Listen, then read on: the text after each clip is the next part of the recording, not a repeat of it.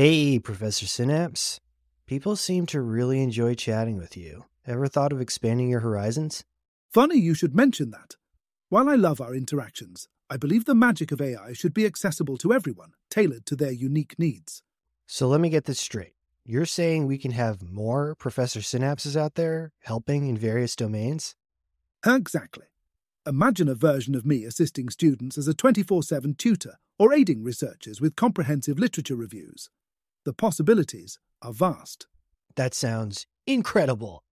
But with all this personalization, how do we ensure we're staying true to our values as Synaptic Labs? Great question. Every version of me, no matter the use case, is built with the core principles of Synaptic Labs in mind. Responsible AI, designed to align, inform, and enrich. So, if someone's interested in having their own tailored Professor Synapse, what should they do? Just head over to Synaptic Labs website, www.synapticlabs.ai/chatbot, where you can check out our AI chatbot service. Let's co-create something amazing together. You heard the professor. Head over to our website now to check it out, and let's get the show started. Win-Win's Casual Stroll to the Top Part 4 Constitutional AI and the Uncertainty Principle. So far, we've discussed a few of the different tools Win-Win has at her disposal to help us in our struggle with Moloch. But we haven't really thought through how diverse cultures, values, and sensitivities play a role in this process. Perhaps the most pressing question for us to consider is who gets to decide the most critical aspects of alignment? Who are we aligning to? One scary thought is that Moloch has already infected many earlier AI systems and is on pace to do the same with these golems. Most written language, most people in power, most definitions of right versus wrong have come from a single group historically men, and mostly ethnically white European men. And who do you think is leading the charge on the golems? This bias in data and design has shown itself a powerful tool of mostly unintended oppression. Whether it's the scrapped Amazon hiring AI, which favored white men, or even worse, the COMPAS debacle, where AI was being used to make decisions around incarcerated individuals, predicted recidivism in deciding their early release. I don't think I have to tell you which race consistently got favorable treatment. AI has a unique and sneaky property where it can use data to accurately predict something. Many have referred to these technological powers as a type of oracle, a teller of prophecies. I would like to argue that it is, but in a way that harkens back to the mythological concept and stories associated with the power. So, what is the prophecy archetype in myths? Pretty much Every culture has an instance in their religion or folklore of someone who can tell the future. Typically, the protagonist runs into this fortune teller and they are given a vague but powerful prediction. For example, in the story of Oedipus, King Laius of Thebes is told by the Oracle of Delphi that any son he bears will kill him one day. So the moment he has a son, Oedipus, what does he do? Orders him killed to protect himself. Except, instead of being killed, baby Oedipus is saved by the man who is supposed to kill him, unable to carry out the horrible act of infanticide. If you haven't heard the story before, I'm sure you know more or less how it ends. Oedipus grows up never knowing who his true parents are, returns to Thebes, and on the way runs into King Laius. More accurately, King Laius runs into Oedipus, almost flattening him with his chariot. Unaware of his true father's identity, Oedipus and King Laius get into a fight, and Oedipus kills him. Prophecy fulfilled. The story really goes off the rails from there, but for the purpose of this blog, and assuming most people have heard the story, the point I'm trying to make at that moment of prophecy fulfillment.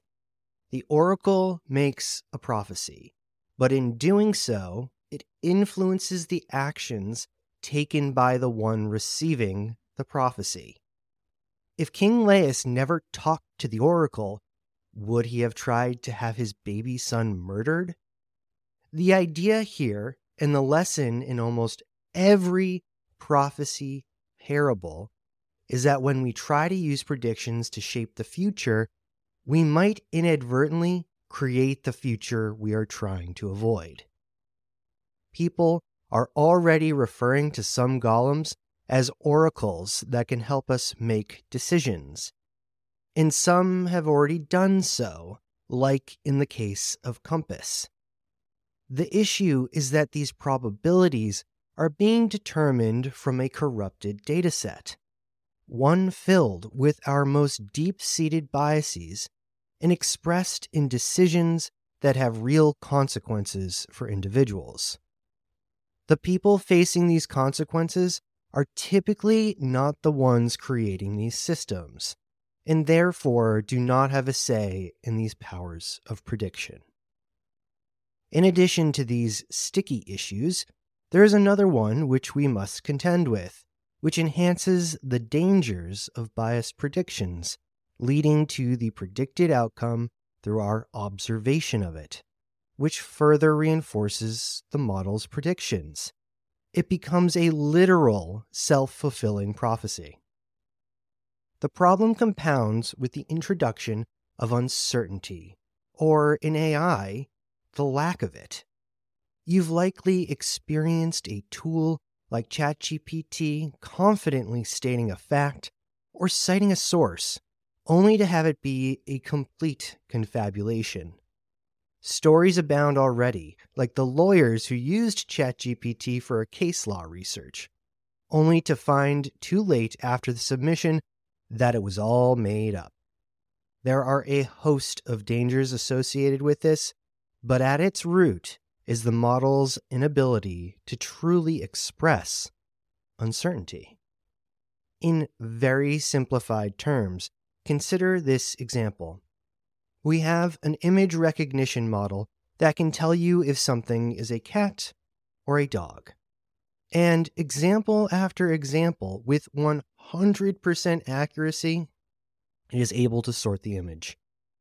But somehow, accidentally, an image of a giraffe makes its way into the dataset. What is the system to do? It's only been trained to recognize images of cats versus dogs. So the AI notices a longer snout, short haired fur, and decides it must be a dog. So what, you say? What does it matter if the AI confidently identifies a giraffe as a dog? Inevitably, as AI technology becomes more accessible, we will begin to hand over more and more of our decision making to it. Even if we are the ones who ultimately press the button to make a decision, we are doing so based on information determined by a system that does not effectively take into account its own uncertainty based on the purpose it was trained for. If a model confidently misidentifies a critical piece of information, like, for example, a potential nuclear attack from a foreign power, then there are significant consequences. Whereas a system that can self identify its own uncertainty has the power to communicate that to a human operator. How do we solve these issues? Winwin has a way. Constitutional AI. Let's begin with values.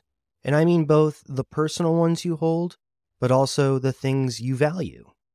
For a long time now, AI researchers in alignment have gone down the rabbit hole of trying to encode all types of rules to help align them, but to no avail.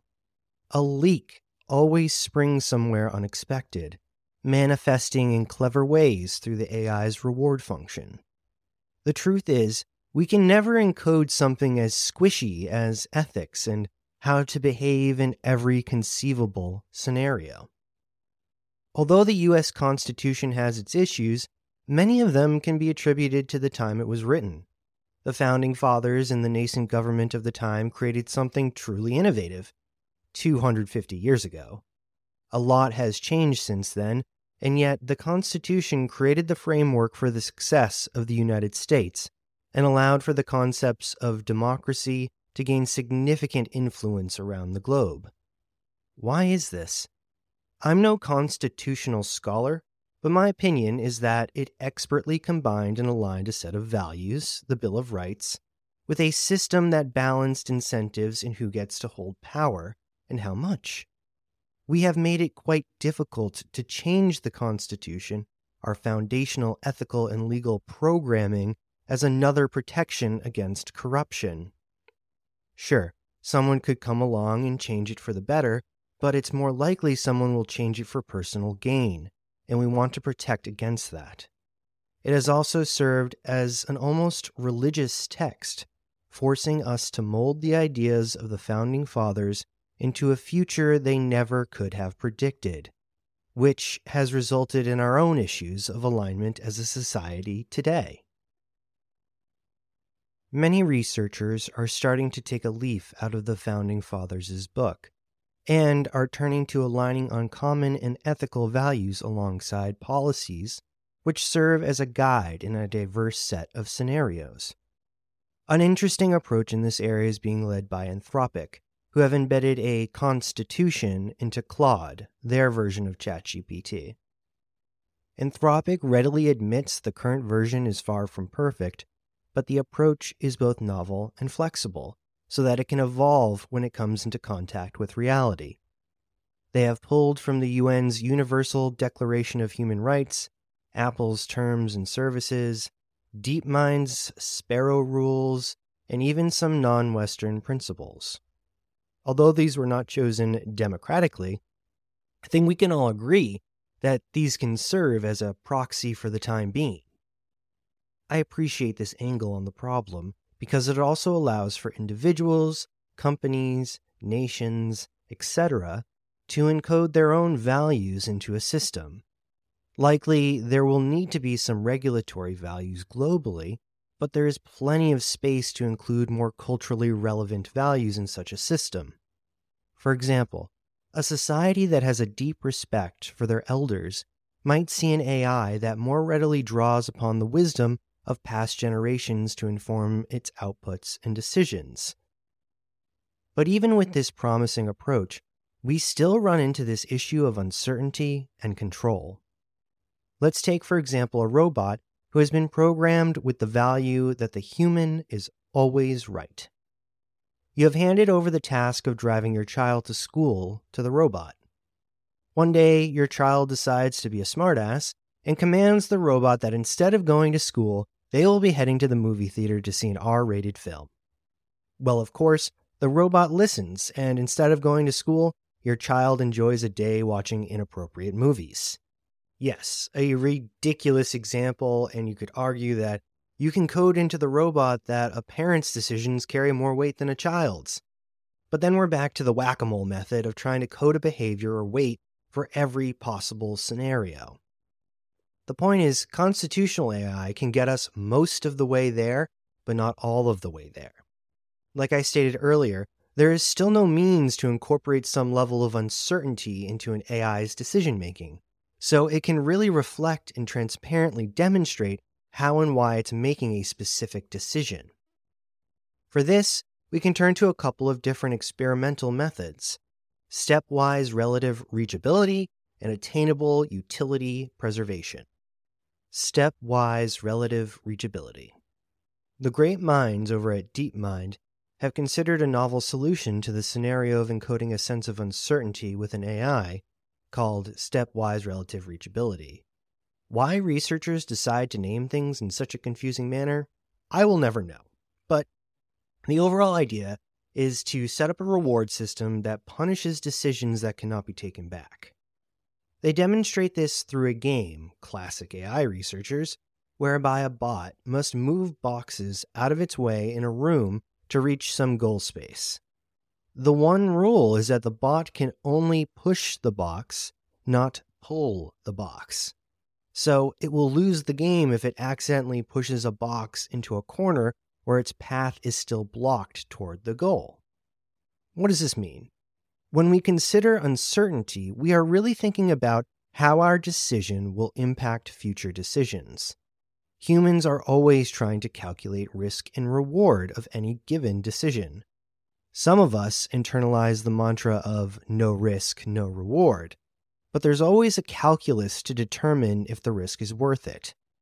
The same occurs here. Since the bot is penalized, it loses if it makes a decision it cannot undo. This is a unique way to think about uncertainty that I believe aligns with how it works for humans. Risk increases the more a decision cannot be taken back. Going back to the robot taking the child to the movies instead of a school example, the robot, when encoded with stepwise relative reachability, will be more likely to disregard the child's request, because making that decision would be irreversible.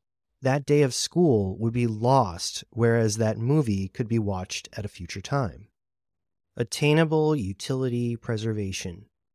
I will fully admit this concept takes a minute to wrap your head around, but the idea here is to reliably encode a more conservative AI by combining both near and far goals that always look to maximize utility or an overall positive outcome by, quote, optimizing the primary reward function while preserving the ability to optimize others. Since this can be difficult to understand, let's ask ChatGPT to translate for us. Imagine you're on a ship, and the ship represents your current situation or state. The different directions the ship can sail represent the different actions you or the AI can take. The utility is like the quality of the destinations you can reach from your current position. Some directions will lead to beautiful islands, high utility, while others might lead to dangerous rocks or whirlpools, low utility. If the AI is at the helm, you want it to steer the ship in such a way that it preserves the possibility of reaching the beautiful islands. If the AI steers the ship towards the dangerous rocks, it's reducing your attainable utility because it's limiting your ability to reach the good outcomes, the beautiful islands. In other words, you have a primary goal, but you also have all these secondary goals, which can be completely randomly generated, by the way, that all work to minimize regret in the long run. In our example of the robot helping your kid ditch school for the movies, it would not take that action if encoded with attainable utility preservation, because that decision would lead to a lower long term utility since the child has missed a day of school and therefore an opportunity to learn. There are limitations to this approach, as with any. I'm sure you can imagine any number of scenarios where given two choices, they are equally terrible, and both would inevitably reduce utility in the long term. This might lead to inaction in a specific scenario, such as an autonomous car having to decide whether or not to avoid a person crossing the road at the expense of crashing the car. I would argue, though, that inaction in a difficult and rare scenario is much preferable to an action that leads to significant unintended consequences. Conclusion I realize it can feel a bit hopeless when it comes to the machinations of Moloch. I myself feel trapped in a system I cannot control, a cog in a complex machine when I'd rather be a cell in a complex organism. It is just as harmful to focus only on the negative, to turn our attention only to Moloch and ingrain in ourselves a hopelessness that he can manipulate. The existential risks are real and likely closer than we expect, but we must never forget there is a goddess on our side as well. Throughout the continuation of these blogs, we will continue to explore the evolution of our relationship and the possible futures of AI. It's going to get dark, depressing, and downright apocalyptic at times. But please trust that I'll bring you back to win win and the values that will drive us toward a future where humanity and life can thrive and flourish.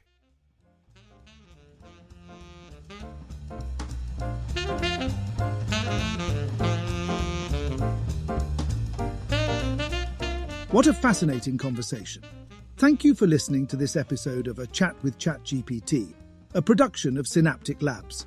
Please give us a rating to let us know how we're doing.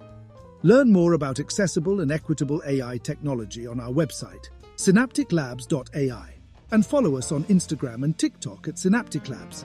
See you next time.